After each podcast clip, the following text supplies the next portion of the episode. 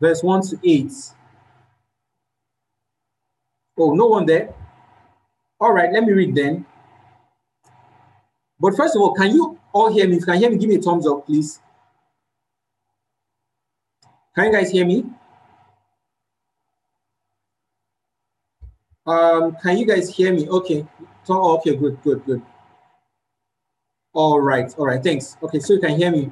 All right, so let me read Philippians chapter Philippians chapter 3, verse 1 to 8. So I'm going to read from the King James Version. It says, Finally, my brethren, rejoice in the Lord. To write the same things to you, to me indeed is not grievous, but for you it is safe. Verse 2 says, Beware of dogs, beware of evil workers, beware of the concision. Verse 3 For we are the circumcision which worship God in the spirit and rejoice in Christ Jesus and have no confidence in the flesh. Though I might also have confidence in the flesh, if any other man thinketh that he he hath he hath whereof he might trust in the flesh, I have more. Verse 5 says, circumcised the eighth day of the stock of Israel, of the tribe of Benjamin, and Hebrew of the Hebrews, as touching the law, a Pharisee, concerning zeal, persecuting the church, touching the righteousness which is which is in the law, he says, blameless. Verse 7. But what things were gained to me, those I counted loss for Christ, which is a powerful statement. Verse 8 says, Yea, doubtless, I count all things but loss for the excellency of the knowledge of Christ Jesus my Lord, for whom I have suffered the loss of all things, and do not and do count them but dung, that I may win Christ. Praise Jesus. So I want to read, um, I want to read verse verse 3 from Amplified Bible. Okay. So this way it puts it. It says, For we Christians are the true circumcision who worship God in spirit and by the Spirit of God, and exalt and glory and pride ourselves in Jesus. So, first of all, Paul was saying that we Christians were the true circumcision. And I, let me, I need to give a background to, before we continue this, I need to give a background to what, what was going on here. so, if you remember in the um, book of Acts, um, a time came in the in the growth of the church that some people began to pride themselves. So when when Gentiles be, became Christians, so by Gentiles I mean non-Jews. By non-Jews, sorry, by the time non-Jews um, were added to the faith, some of the Jewish Christians began to pride themselves that they were the original breed, all right, that they were the original, sort of, sort of like saying they're the original Christians. And one of their the basis for their boasting was the fact that they were circumcised, which was a Jewish custom, all right. And as at, at that as at that time, um, it was really the Israelites and the Jews that that practiced circumcision, all right, and um, others that were non-Jews were not circumcised. And so the Jewish Christians began to boast in the fact that they were circumcised. So it sort of gave them bragging rights to say, we are the original Christians. I mean, we are circumcised, we are we are we are pure breed, pretty much. And so Paul was addressing that ideology when he now said, back to um, verse 3, he said, For we Christians are the true circumcision. So Paul was was deflating the the boasting um, balloon that they had and said that we Christians were actually the true circumcisions, not not the not the Jewish kind of circumcision. But he went further to explain um, what that circumcision means for us. Of course, circumcision here doesn't is not referring um, to the physical circumcision. What Paul was explaining now wasn't talking about physical circumcision, as we will see. So, verse 3 again, Philippians 3, verse 3, I'm reading Amplified. He says, For we Christians are the true circumcision. And then he begins to explain the, the, the evidence of true circumcision. He says, Who worship God in spirit and by the Spirit of God, meaning our worship with God is not based on laws or based on location or anything like that. It is based on his spiritual experience. He goes on to say, and exalt and glory and pride ourselves in Jesus Christ. This is very powerful. Meaning, if there's any reason for us to take glory and to take pride, it will be in Jesus Christ. And he goes further to say, and put no confidence or dependence on what we are in the flesh and on outward privileges and physical advantages and external appearances. Wow, this is so powerful. So, Paul was saying in essence that the real Christians who are the um, circumcision, number one, they worship God in spirit and truth, right? Their glory in Jesus Christ. That means if there's anything a, a believer ought to pride himself in, just just, just like the, um, what what God said in the book of Jeremiah, that anyone who boasts should boast in the fact that he knows me. Meaning, nothing else should be the basis of our boasting except that we know Jesus Christ. That's what Paul was saying a true, a circumcised believer is. Then next he says, and put no confidence in the flesh.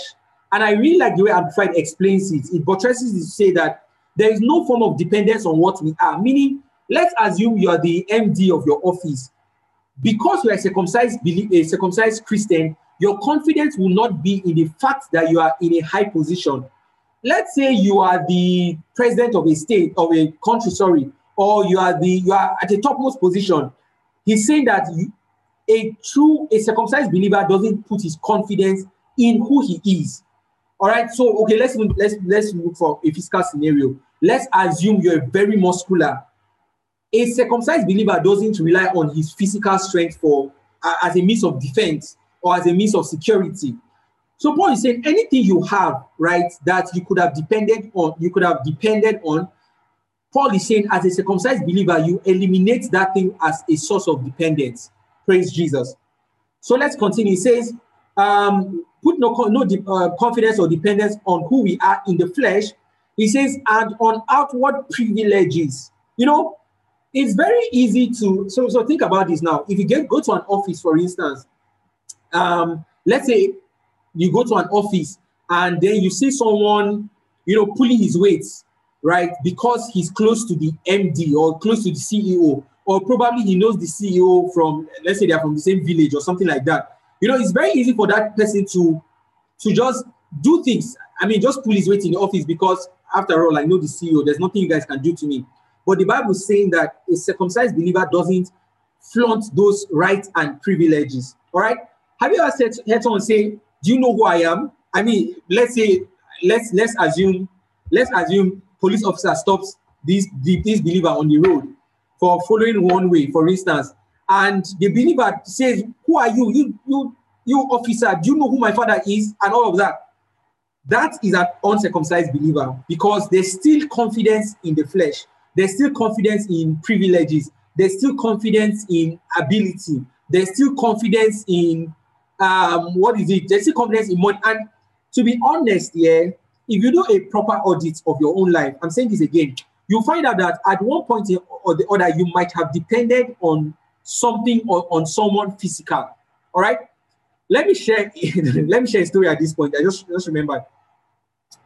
You know, uh, when I was going to do my internship in 400 level, I was so from from so internship is typically second year, uh, sorry, second semester, right?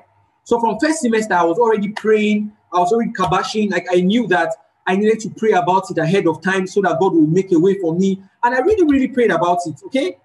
And you know, this is it again that Christians can unconsciously be depending on something aside from God, even though they are praying to God, but they are depending on. So, see, for example, now someone wants to start a business and he's praying, Oh God, make provision for my business. But in his mind, he has calculated how much his father can give him.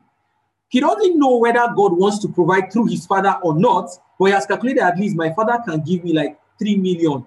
So when he's praying, he's praying and he's smiling he's like, Oh God, even when he's when he's thanking God, he says, God, I thank you for that three million you've given me. If you check his heart of hearts, he has already concluded that his father will give him that three million, even though he has he doesn't know how God wants to provide for him. All right.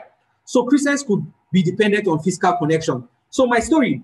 Um, so first semester I was praying and all of that, and I got you know a, an assurance in my spirit that God had answered my prayers.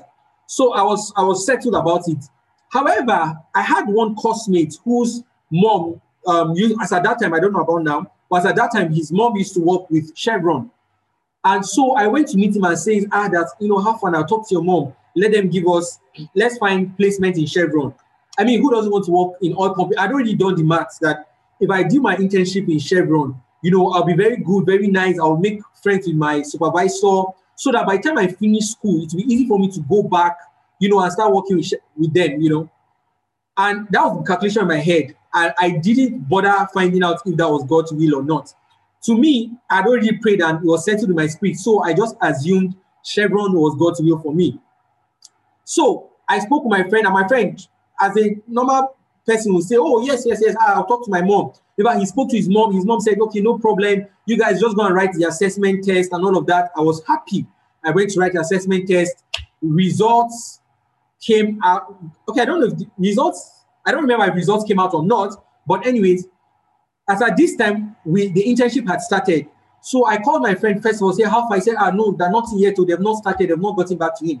I said, Okay, I waited. After two weeks, I called my friend to say, Ah, how far? He said, Oh, oh, that ah, he has resumed though. That's already resumed.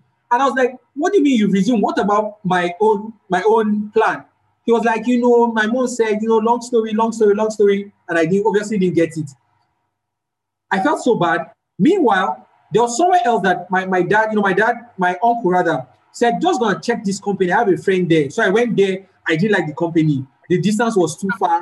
I just didn't like everywhere. They were not paying well. They were paying, they were not even paying interns at all, right? So I was so angry. There was no staff, but everything looked wrong. I went back that day and I called my dad and said, Dad, this place, I'm not, I don't like it at all. I complain, complain. He said, Don't worry, that just be going there when pending when the main time will come. Anyways, to cut the long story short, one day I was really, really angry. I started walking there. I was really angry and I was I took a walk, you know, um, on the road off my house where I was staying that time. I took a walk and I was just praying to God and, and I was I was very blunt with God. I told God, God, see, this is not fair. That you cannot tell me I did not pray. If you want to tell me I did not pray, I'll tell you you're lying because I know I prayed. And I know you gave me assurance. So what is going on wrong? And then God immediately spoke to my heart and he said, Trust in the Lord with all your hearts and lean not on your own understanding. In all your ways, acknowledge him and he'll make your path straight. When he spoke that verse to me, it dawned on me that I was not trusting in God in that situation. I was trusting in my own connection, number one. Secondly, I was trusting in my own interpretation of how I wanted him to answer my prayer. Yes, he had answered my prayer and I knew it, but I didn't know how the manifestation would happen. So I had conjured my own, you know, it's almost like when Abraham, Abraham helped God in giving him a child and it resulted in Ishmael, right? So I was trying to help God to answer my prayer. And God spoke to me clearly that night and he said, Trust in me and don't lean on your own understanding of how I will answer your prayer. So that night, I, that night I repented, and you know what happened. The next day, I was I my my attitude towards work changed. I was so joyful, and about two weeks after that, they took me on a on a project, and what they were paying me, what they paid me per, what they paid me uh, per week was what they were paying. What was what they paying my friend in Chevron per month, and everything just drastically changed. So what I'm saying is that as believers, it's possible for us to pray to God. Yes, we pray because that's what we know to do. But in our heart of hearts, we've concluded how we how we want God to answer the prayer. And so after praying, we don't trust in God. Yes, we pray oh, because, of course, that's what they taught us to do. But we don't actually trust in God. And the proof of trusting in God will be shown by your actions. All right. So Paul was saying that a circumcised believer doesn't place his confidence in his flesh, doesn't place his confidence in his ability. And let me tell you this because the gifts and the callings of God are without repentance, if you are a physically gifted person, let's say you can sing, for instance, it is very easy for you to trust your vocal ability, your vocal strength. All right. So that when they say, we want you to lead praise and worship on, let's say on Sunday, once you leave praise and worship in church, you will just be like, oh, okay, yes, yes, yes. You know, I'll just write down the songs and that's all. You wouldn't, you wouldn't think about spending time with God to even receive the songs to sing or spending time to fellowship with God so that He can prepare your heart for ministration. You just say, okay, no, I know this song, uh, Rababa, we'll sing Rababa first. Then second song we'll sing, we go hear your name because you know the beats just follow after the other. Thirdly, we will sing um, um, this song by Don Moen and you just arrange it and you wait till Sunday. That is the that is the a proof of an uncircumcised believer. So yes, the voice will still be there, but the anointing will not be there.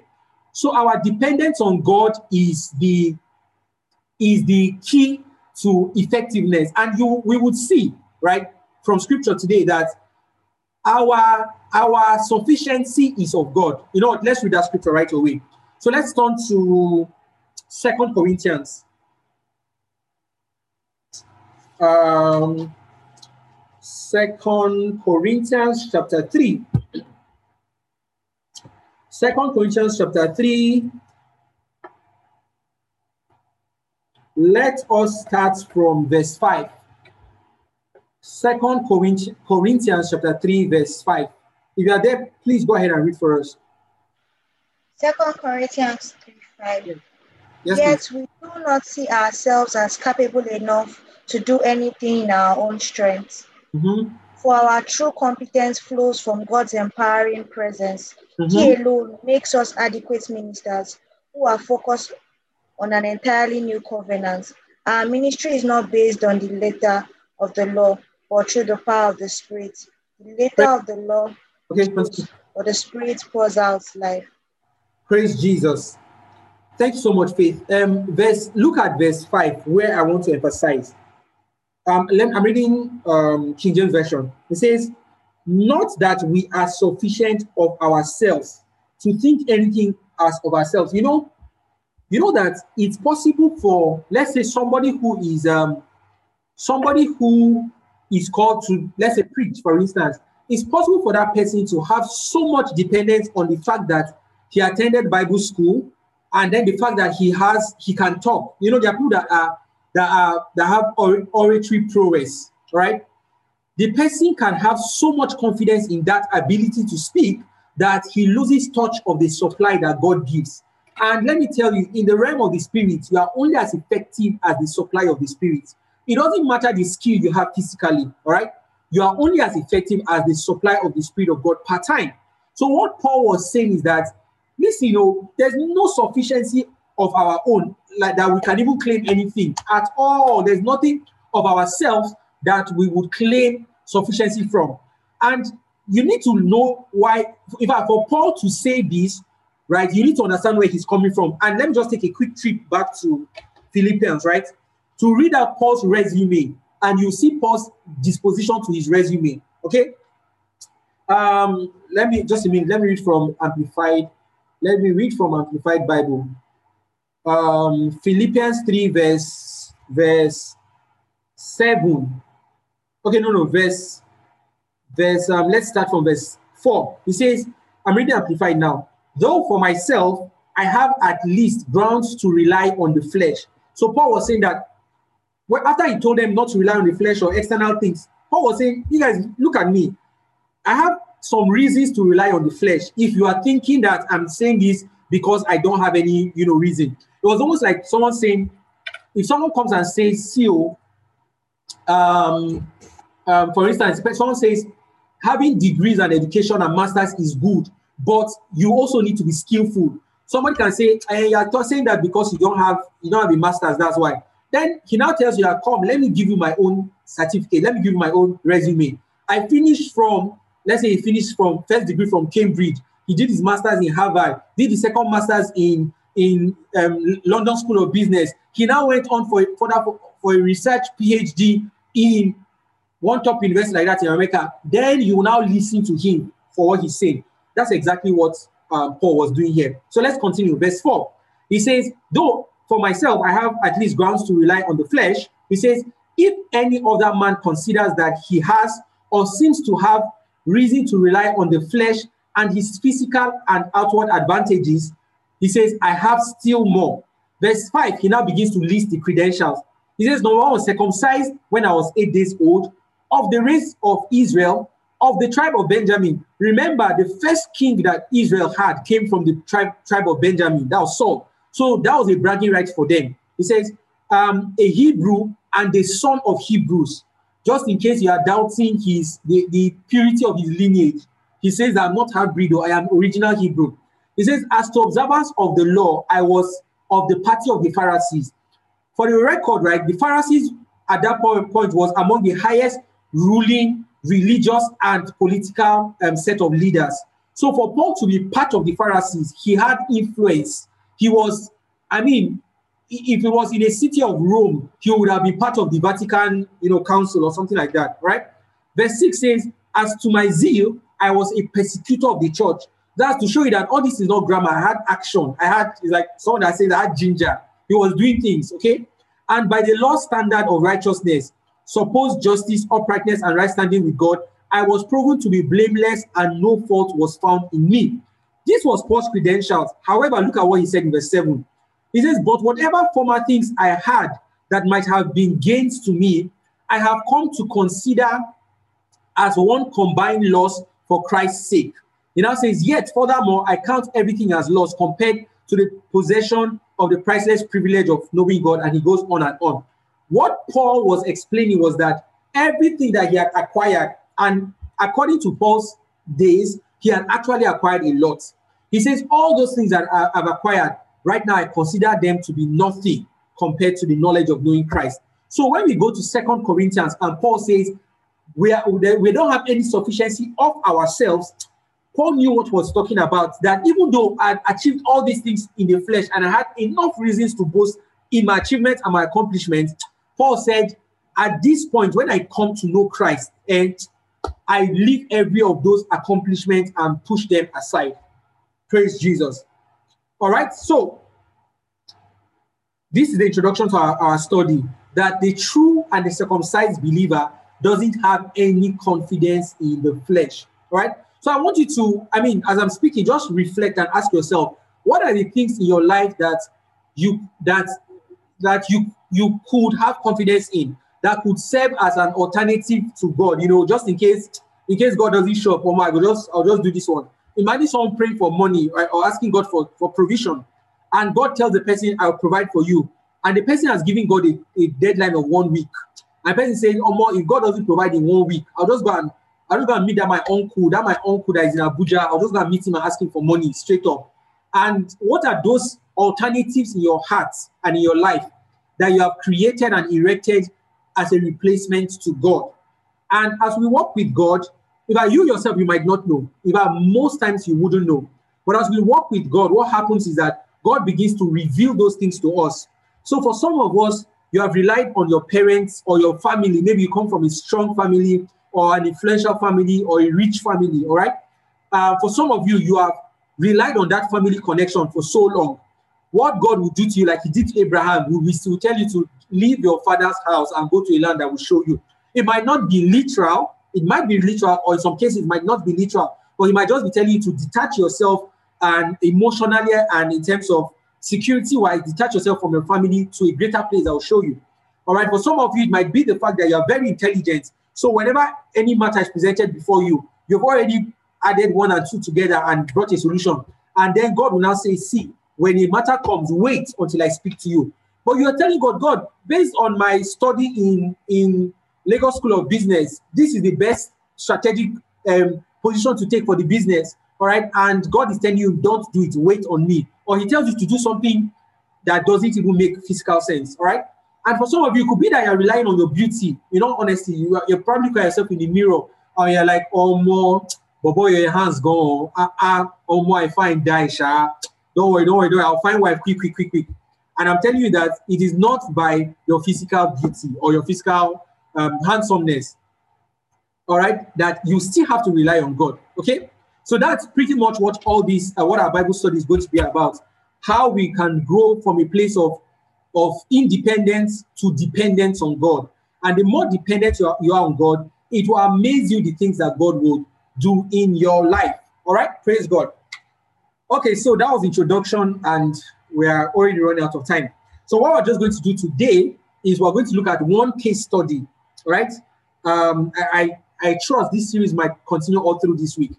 But I'm just going to look at one um, one case study, and that case study is Abraham. But first of all, why are we looking at Abraham? Um, turn to Isaiah chapter, um, this is chapter 51, just a minute.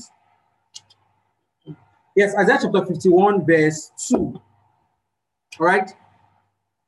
I left some verse. I'll just read it quickly for us. It says, Look unto Abraham your father and Sarah that bear you, for I called him alone and blessed him and increased him. All right. So God was speaking and says that if you want to look at a role model, I mean, look at Abraham, your father, look at um, Sarah, your mother. Okay. Meaning that when in our Christian walk of faith, Abraham is the ideal pattern, right, that God has set for us. And because of Abraham's walk with God, everyone that is called a child of faith is an offspring of Abraham. Okay. And then he goes on to say that when I called Abraham, I called him alone. What that means was that I singled Abraham, right? And the implication of that is that I took him out of all, all the support structures he had created around himself. And that's why the first thing God did to Abraham was say was to say to him, Abraham, get thee out of your father's house uh, to a land I will show you. All right. Um, so the first thing he did was to take Abraham out of that support structure. Okay. And that is how God operates with us. Every time God wants to, and, and look at the pattern, right? He says, When I called him, I called him alone. Notice that then he blessed him and then he increased him.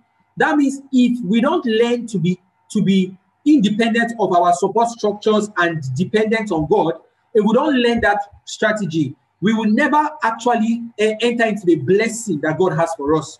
So someone might be might be saying, "Oh, my parents are very wealthy and very rich, so I mean, anytime I call my dad, he's going to give to me and he's going to provide and all of that." But then God, will, if God wants to really give you a blessing, what He does is that He asks you to um, come out of any defense mechanism, any defense structure rather that you had before, and so that He can bless you, He can give you a blessing that is independent of any human support. And, and, and so we're going to look at Abraham's story to begin with. All right, so let's turn to Genesis chapter. Let us start from Genesis chapter 12. Okay? Genesis chapter 12. Um, don't worry, you find this very quite an interesting series and, and quite a revealing one.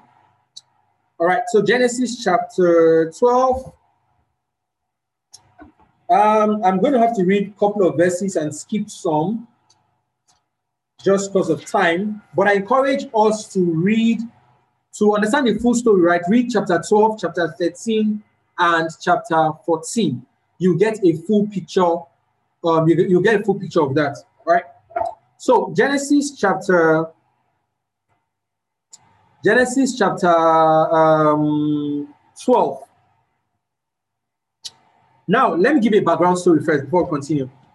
So, in, in chapter 12, verse 1, right, God had spoken to Abraham and says, um, leave your father's house, go to a land I will show you, and all of that. So God spoke to him. Now, when you come to when you come to verse 8, verse 8, verse from verse 6 to verse 8, God appeared to, to Abraham again. And then the Bible says that God, sorry, that Abraham pitched, he built an altar right in at Bethel where God appeared to him. Okay. Now go to verse. All right, go to verse 10. Let's start from verse 10. So just follow me as I read. Verse 10, Abraham, Genesis chapter 12, verse 10. And there was a famine in the land, and Abraham went down into Egypt to sojourn there for the famine was grievous in the land. Now, when you read the whole of the chapter, you find out that this Abraham's trip to Egypt, God did not send him. It was Abraham's me- um, um, um, mechanism of sustenance. Abraham must have done permutation and combination and says, out of all the lands here, the land of Egypt will be fertile for us to go and stay because there's famine. Which, if you speak to any human person, any normal person rather, it's a very logical thing to do. It's like saying, ah, this let's say someone is coming from from Sokoto. I mean, for those of you that know in Nigeria, Sokoto is a state in Nigeria, okay? It's a state in northern Nigeria. Someone coming from Sokoto and says, ah, that Sokoto is dry, yo, let's go to Lagos. That's where money is. Ah, my friend just called me that, ah, he just made 500,000 in one day. Ah, oh, let's go, let's go to Lagos. And then without inquiring of the Lord, without um, finding out God's will, Abraham embarked on that journey, okay? Now, verse 10, Abraham went to Egypt because the famine was grievous. Verse 11, and it came to pass when he was come near, to Egypt, to enter into Egypt. And he said unto Sarah his wife, Behold, now I know that thou art a fair woman. A fair woman says means beautiful woman. There's thou art a fair woman to look upon. Therefore it shall come to pass when the Egyptians shall see thee, and they shall say, This is his wife, and they will kill me, but they will save thee. All right, they will save their life. So I pray thee. So sorry, sorry, let me take that verse 13 again. Say, I pray thee, thou art my sister, that it may be well with me for thy sake, and my soul shall live because of thee. Now, Abraham was going to Egypt, that God didn't send him. He was going there by himself. And he now realized that there was a problem, there was a challenge, a very critical challenge. And the challenge was that his wife was just too beautiful. And he said, This land of Egypt we are going to, if we go there and I tell them you're my wife, these people will kill me just because they want to have you. And then they will take you and marry you, and me, I'll be dead. So Abraham now came up with a strategic plan. And this is the first lesson I want you to take note of. Every time we venture in a direction that God doesn't send us, we will now have to be responsible for sustaining ourselves. And let me tell you, there is no plan you will have that will be as effective and as wise as God's own plan. So eh, if you go in a direction that God doesn't send you, you don't have God's backing. So you have to now sustain yourself. All right. So if you are if you are the one leading yourself, then you have to sustain yourself. But if it is God that is leading you, God will put in all the factors together and sustain you by Himself. All right. And so verse um, 14. And it came to pass that when Abraham was coming to Egypt, the, that the Egyptians beheld the woman and she was very beautiful. Verse 15, the, um, the princes, you know, recommended the woman to Pharaoh. Verse 16, and he treated Abraham well for her sake. This is, I mean, this is just greediness.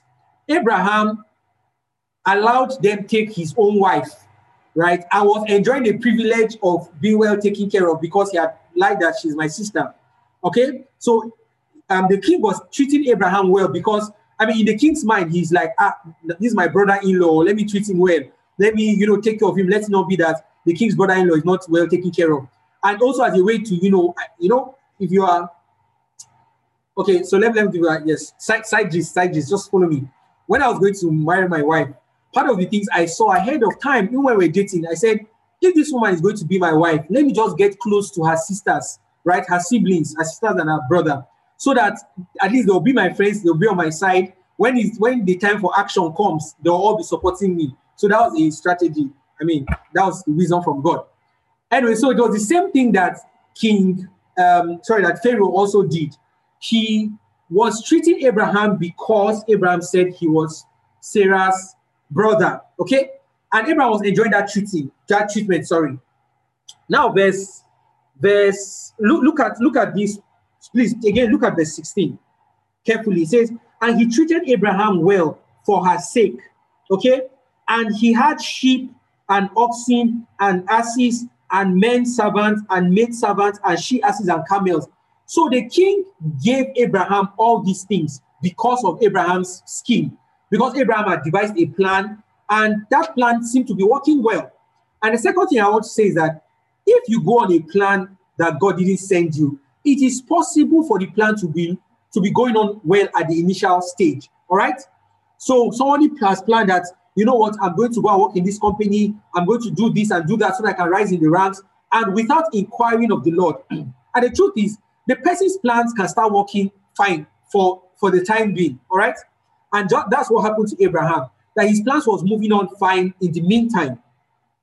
Now, verse, um, verse 17, and then the Lord plagued Pharaoh and his house with great plagues because of Sarah, Abraham's wife. So trouble came to Pharaoh's house.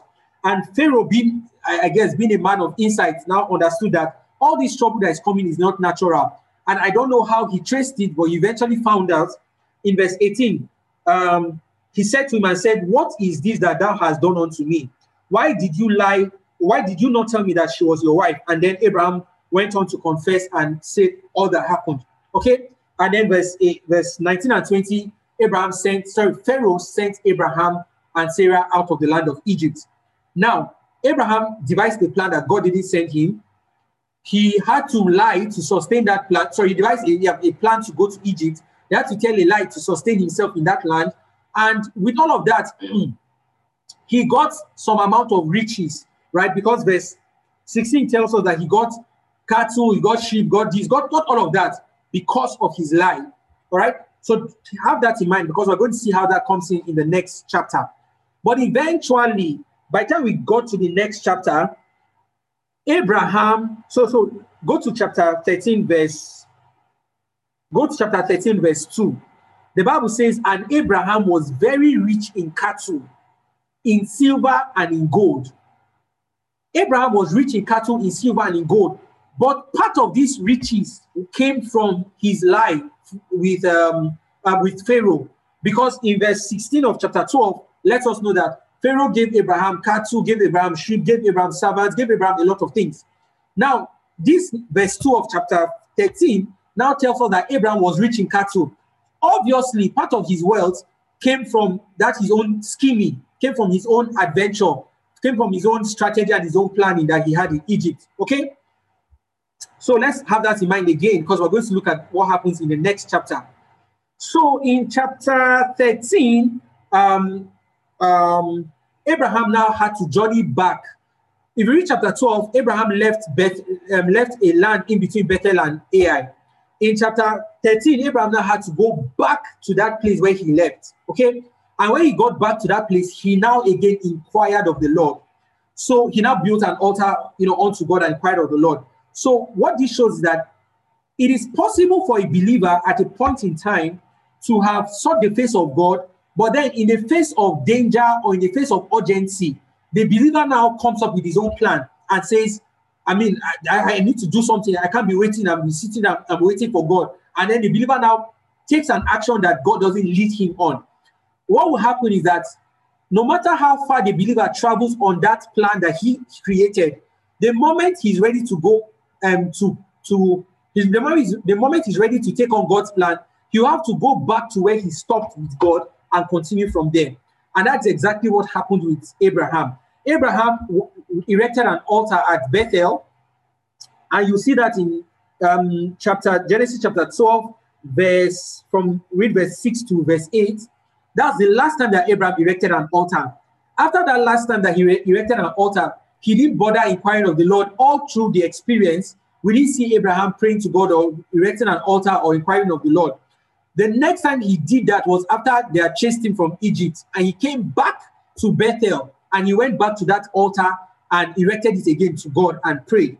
And then God uh, met him there. So go to, so I mean, after that, Abraham and Lot separated and all of that happened. Now go to chapter, still in chapter 13, go to verse 14. Please just follow me with the whole gist. You'll get the point as we as we climax. So, chapter 13, verse 14. All right.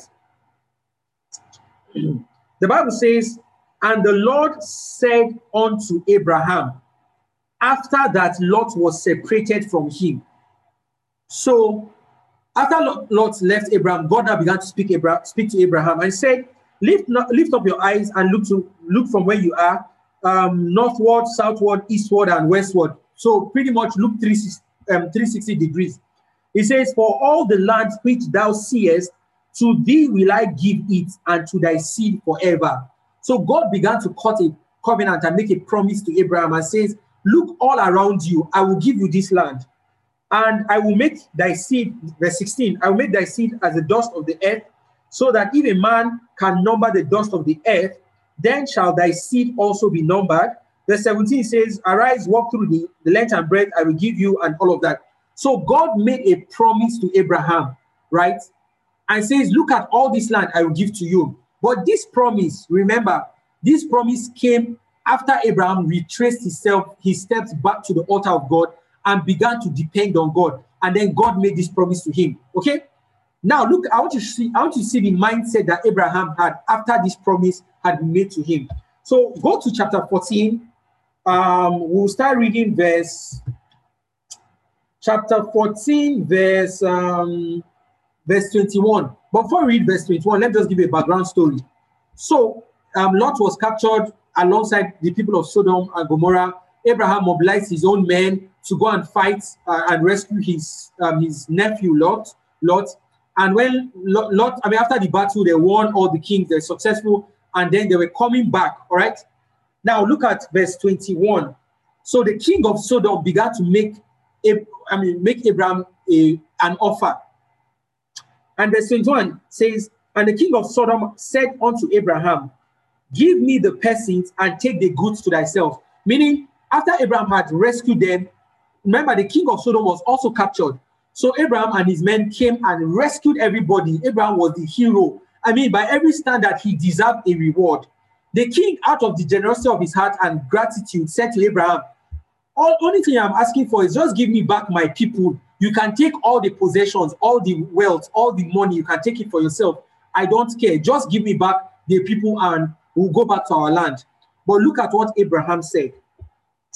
Verse 22 And Abraham said to the king of Sodom, I have lifted up my hand unto the Lord, the most high God, the possessor of heaven and earth, that I will not take from I will not take from a thread even to a shoe latchet, and that I will not take anything that is thine, lest thou should say, I have made Abraham rich.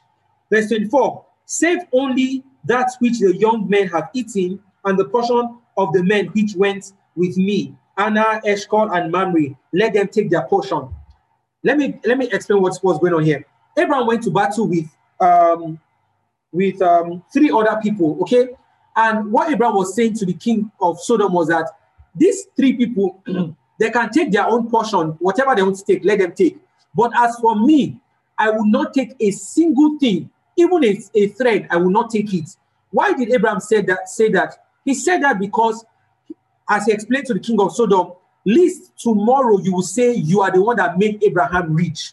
Meaning that Abraham had come to a point of total dependence on God, that even what he could have legally collected from the king, he said, I'm not even going to collect it, just to show you how much I am dependent on God. So that tomorrow, when you see Abraham rich, you will not say that, eh, it's because I gave Abraham cattle and sheep now, and because I gave Abraham money, that's why he's rich. No, Abraham knew that in verse in chapter 13, God had promised him that he was going to give him all the land. God had promised him riches.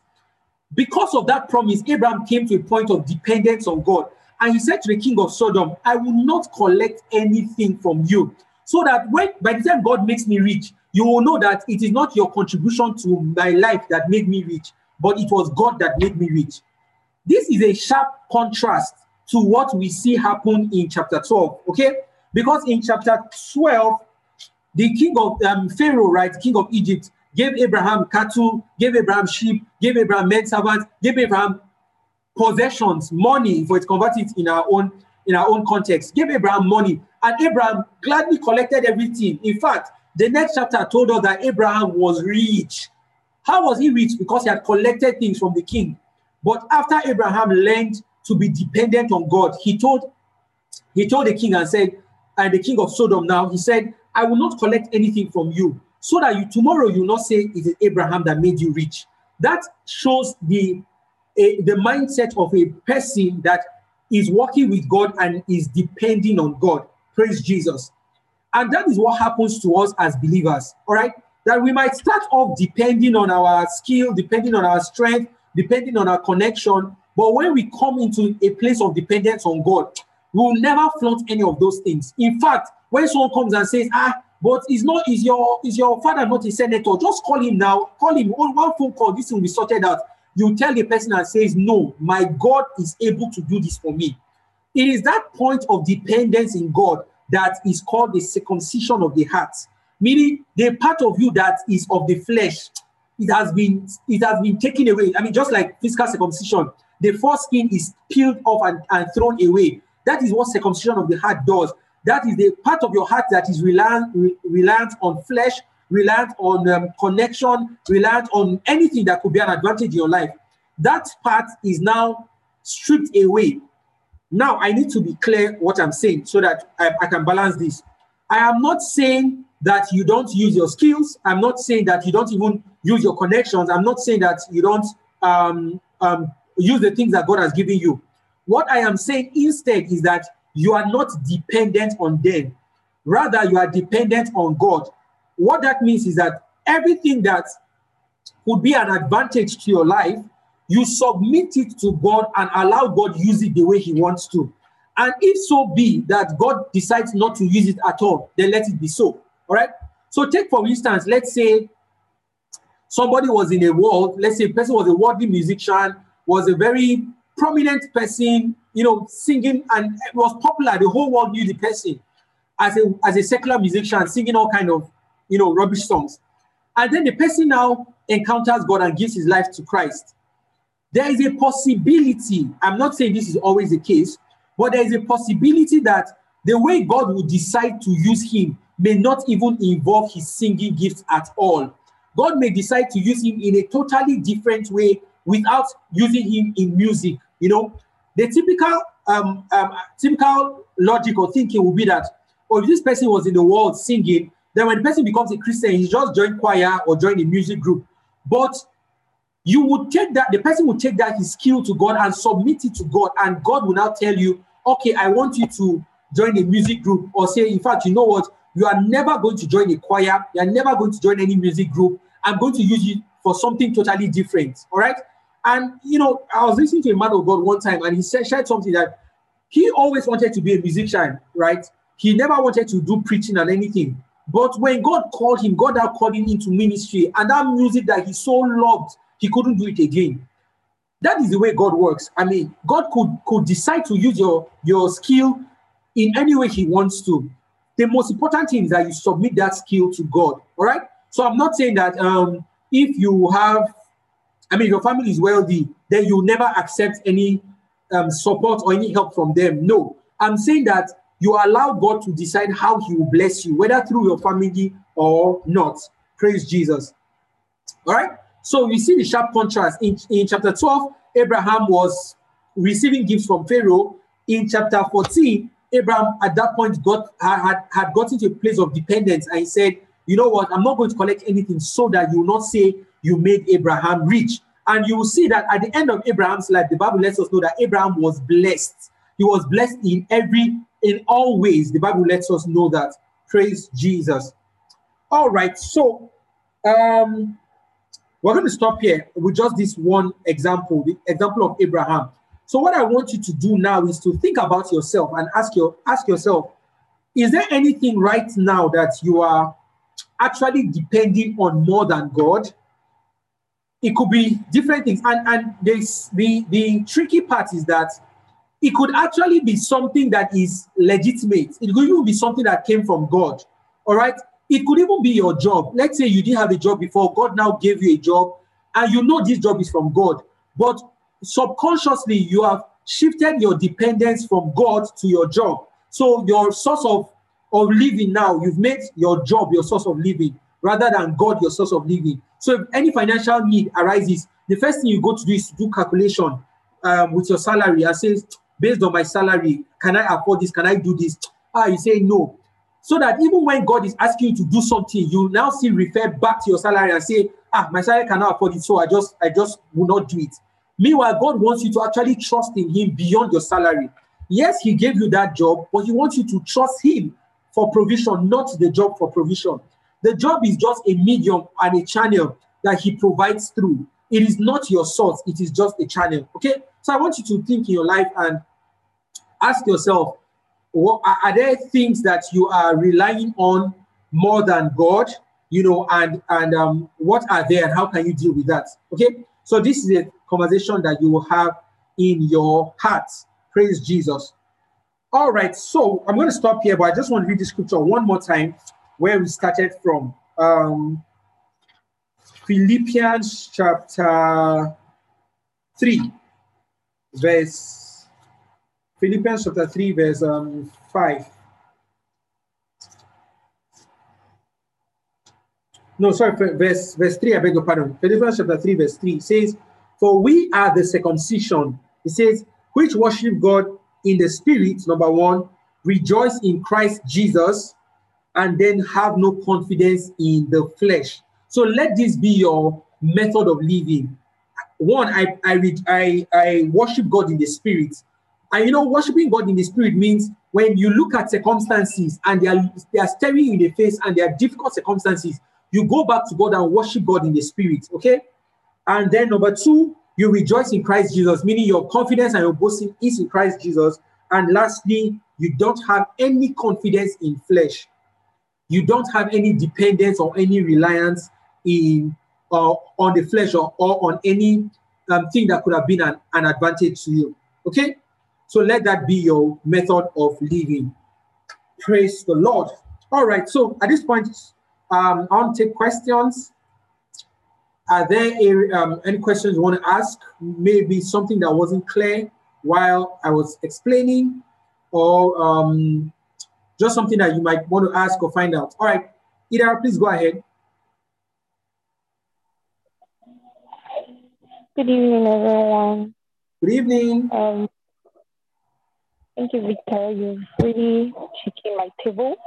but I didn't get something. So I know you said too many things, but maybe, like you said, the series, maybe we'll do with it along the line. So it almost seems like there's a thin line between. So sorry, Ida, can, can you be can you be more audible, please? Find difficult to hear you. I'm using. Is it clearer? Um. Okay, just go ahead. Yeah, go ahead. Okay. So it seems like there's a thin line between like planning and trusting in this flesh. Because I mean, the illustrations that you gave, um, I'm just hearing myself in so many things. So you have something you have to do, and then you're asking God, okay, help me, and then you also you also have like plan mm-hmm. A, B. You understand? So I just want to be very sure. Mm-hmm. And especially for those that are just calculative in nature, like you, you yeah. kind of just plan everything. And then you mentioned something that really struck me. So when you're talking about things about maybe in the place of urgency, you know, you can't wait. So I'm I'm kind of in a situation like that. what do you really do? Because you're praying and it seems like over a deadline, but then you're you're trying to be still, but it's not easy to be still because you're thinking of like, okay, this, this, that. What do you really do? Because okay, that's all. Okay. All right, thanks so much for that, Ida. So first thing here is this, and let's let's read that scripture, Proverbs chapter three. Um, we're going to read two scriptures um, to address this. Proverbs chapter three, verse five and six. The scripture that most of us already know. It says, follow this carefully. It says, trust in the Lord with all thine heart, right? Secondly, it says, do not lean on thy own understanding. Meaning that when you are trusting in God, you also need to be conscious that you don't lean on your own understanding. Leaning, leaning on your understanding here also means leaning on your plans or leaning on your ability to even plan. Okay. Verse 6 says, In all thy ways acknowledge him. That means in everything you in your planning, in your strategizing, acknowledge God. That means involve God in that planning process, and then He will direct thy paths. So my emphasis is that verse 6. He says, In all thy ways acknowledge him. So clearly, God is not against planning at all. In fact, God encourages us to plan. Have your one year plan, five year plan, 10 years plan, one week plan. Have your plan. But in that process of planning, don't plan independent of God. As you are planning, involve God in the planning. That's why it says, in all thy ways, acknowledge him. Then what will happen is that he will direct your steps. So, yes, you it is super, super important to plan. Don't be lazy and and and, and claim you are working in faith. Plan, but involve God in your planning. What will happen is that when you involve God in your planning, God will be directing your steps on how to plan it, on what to do. Okay? Because the Bible says there is a way that seems right unto man, but in the end it leads to destruction. So if you exclude God from your planning process, you may end up planning a way that looks right. If you if you pass it through any human lens, they'll say this is correct, this is accurate. But in the eyes of God, God will say, God will say no. In fact, one of the examples we look at probably next week is the story of Gideon. Gideon was sent on a mission to to um, rescue Israel. Like every normal um, a warrior, he carried a lot of people, carried thousands of people. God told Gideon, says, "Oh, many these people they are they are too much. I don't need this much. I only need 300 people." And God brought victory with 300 people. However, if you read another instance in the book of Kings, when they're going to fight the enemies, God said, "Pack every everybody that is young and can take a weapon. Carry all of them like that." So how will you know when to go with 300, how will you know when to go with everybody? That is why you must involve God in your planning. All right. So um, involving God in your planning is super, super important. I hope that explains. Oh, there's one more scripture I want to read. I want us to read. Psalm, no, Proverbs chapter 16, verse 3. Proverbs chapter 16, verse 3. I want to read this verse from the Amplified Bible. Um, please, if you are there, can read for us. Proverbs chapter 16, verse 3, Amplified Version. Okay, let me read. Oh, sorry. Um, if you are there, go ahead. I think I missed it. Okay, I'm there. I'm there. Let me read for us. Proverbs chapter 16, verse 3. Proverbs. Okay, go ahead, Faith. Yes, go ahead. Proverbs 16, verse 3. Commit your works to the Lord, submit and trust them to Him, and your plans will succeed if you respond to His will and guidance. Okay, that so that is amplified. Let me read from Amplified Classic. Okay, so for those of you that don't know, there are two types of two versions of Amplified: Amplified Classic and then Amplified. So I want to read from Amplified Classic. It says, "Roll your works upon the Lord, commit and trust them wholly to Him. What will not happen is that He will cause your thoughts to become agreeable to His will, and so shall your plans be established and succeed. So, what this is saying is that when you have a project or you want to plan stuff, He says, roll it over to God. What will now happen is God will thought, God will cause your thoughts and your plans to begin to, to become agreeable to His will, and then your ways will be established and you prosper. So, still buttressing what I said earlier, involve God in the planning stage. You know, I think subconsciously we think that we, we don't need to involve God when we're planning. No, involve God in that planning stage and then He will guide you. All right? Does that help, Ida? Yes, it does. Thank you. All right, you're welcome. Any other question before we go? Uh, we'll take one more question tonight. Any other question before we go? You might have a particular scenario you want to paint. I want to ask about it. Um, please feel free. Any question before we go? Okay, no question. Okay, so if you have a question I think it's private, you can just send me a private message and um, um, I could address this or we could you can send me a message on, on WhatsApp we could talk about it. All right. So since there's no question, I just want to ask us again, like I always do, what is one thing you've learned today that you're going back with? Um, anyone wants to share with us quickly? One thing you have learned today and um, you are going back with it. Anyone, anyone volunteering? One thing you learned? Anybody? Um, okay. So Esther, if you're speaking, I cannot, we can't hear you.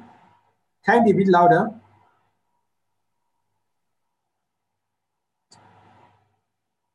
Um, we still can't hear you. Uh, we still can't hear you. Okay, if, if network isn't strong enough, you can just drop a message in the chat and we'll read, read out loud. All right, Faith, please go ahead. While Esther okay. works. Good yeah. everyone. So, um, so one thing I've learned, and I'm going back with that.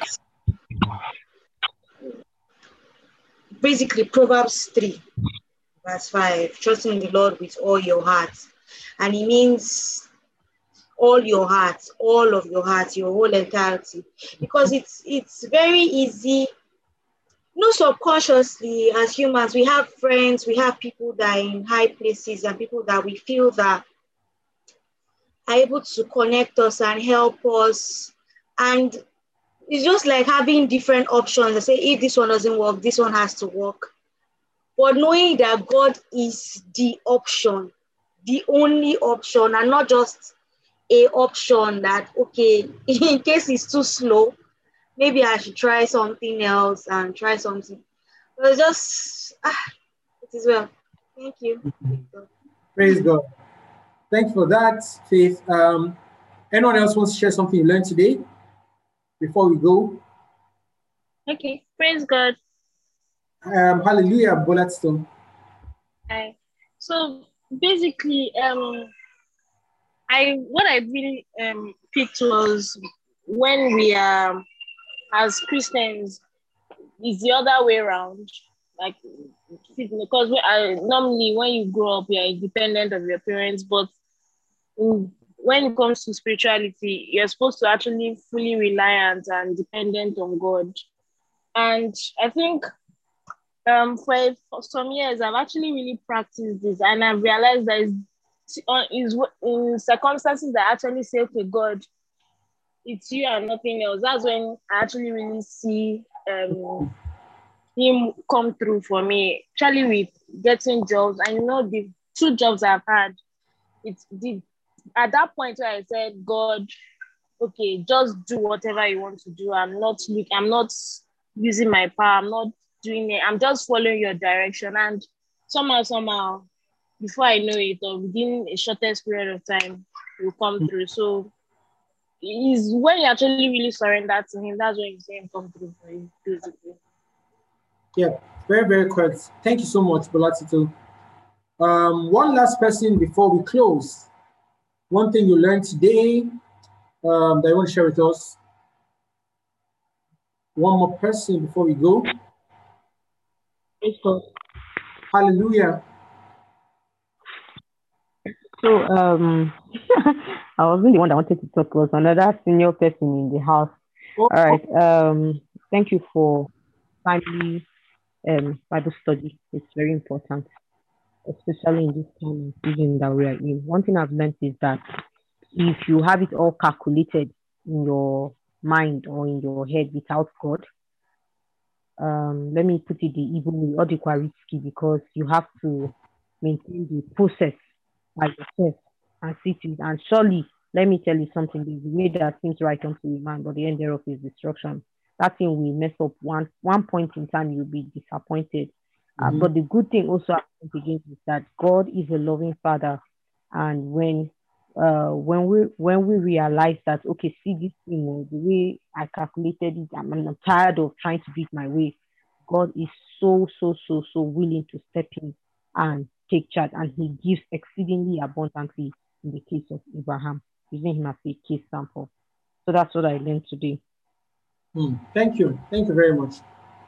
Thank you so much, everyone, for sharing. Um, God bless you. So we'll continue this next week by the grace of God um, I will go deeper into it and we'll see, we'll still look at several examples and the things we can learn from each of these experiences and examples in scripture. Amen. All right, lastly, before we pray and before we go, is anyone um, joining us for the first time? This is your first time um, at in our Bible study. Can you just say hi, tell us who invited you and where you're joining us from? Or tell us how you found about us, you know, and where you're joining us from. Anyone, first time, anyone? Hi, everyone. Hi, good evening. My name is Yomi. Um, this is my first time. Hi, Yomi. Good evening. Um, I was invited by Bolatito Odujobi. Oh, nice. Where are you joining us from? From Lagos. From Lagos. Awesome. Please let's welcome um, Ogunyemi. What's the second name again, please? Oluwa Yomi. Yomi. Just call me Yomi. Okay, Yomi. Okay, good. Please let's let's welcome Yomi to Bible study. Is there anyone else joining us for the first time? First time at Bible study today. Anyone else? Okay, no one else. Uh, pardon me if I'm wrong, but Ibukun um, Oshilagun, is your first time? So yeah, yeah. this is my first time. Ah, you see, Ah, you didn't mention. Yeah, I'm, I'm, I'm kind of lucky, but yeah. Good evening. Uh, my name is Ibukun.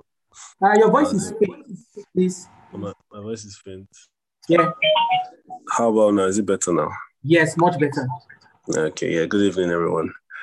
Yeah, my name is Ibukun. Um, I was invited by Faith. Yeah. Where us from? I'm joining from um, the UK. From the UK. All right. Yeah. Please let's welcome Ibukun to online Bible community. Hope you were blessed, Ibukun and um, Yomi. Hope you guys were blessed. Yeah, I was. I was actually. I oh, was. Oh, good. Thank God. Yeah. All right. So thank you so much, everyone. Um, one last thing before we leave, uh, before we pray. Please, if you have, I just you know over the weekend we talked about this.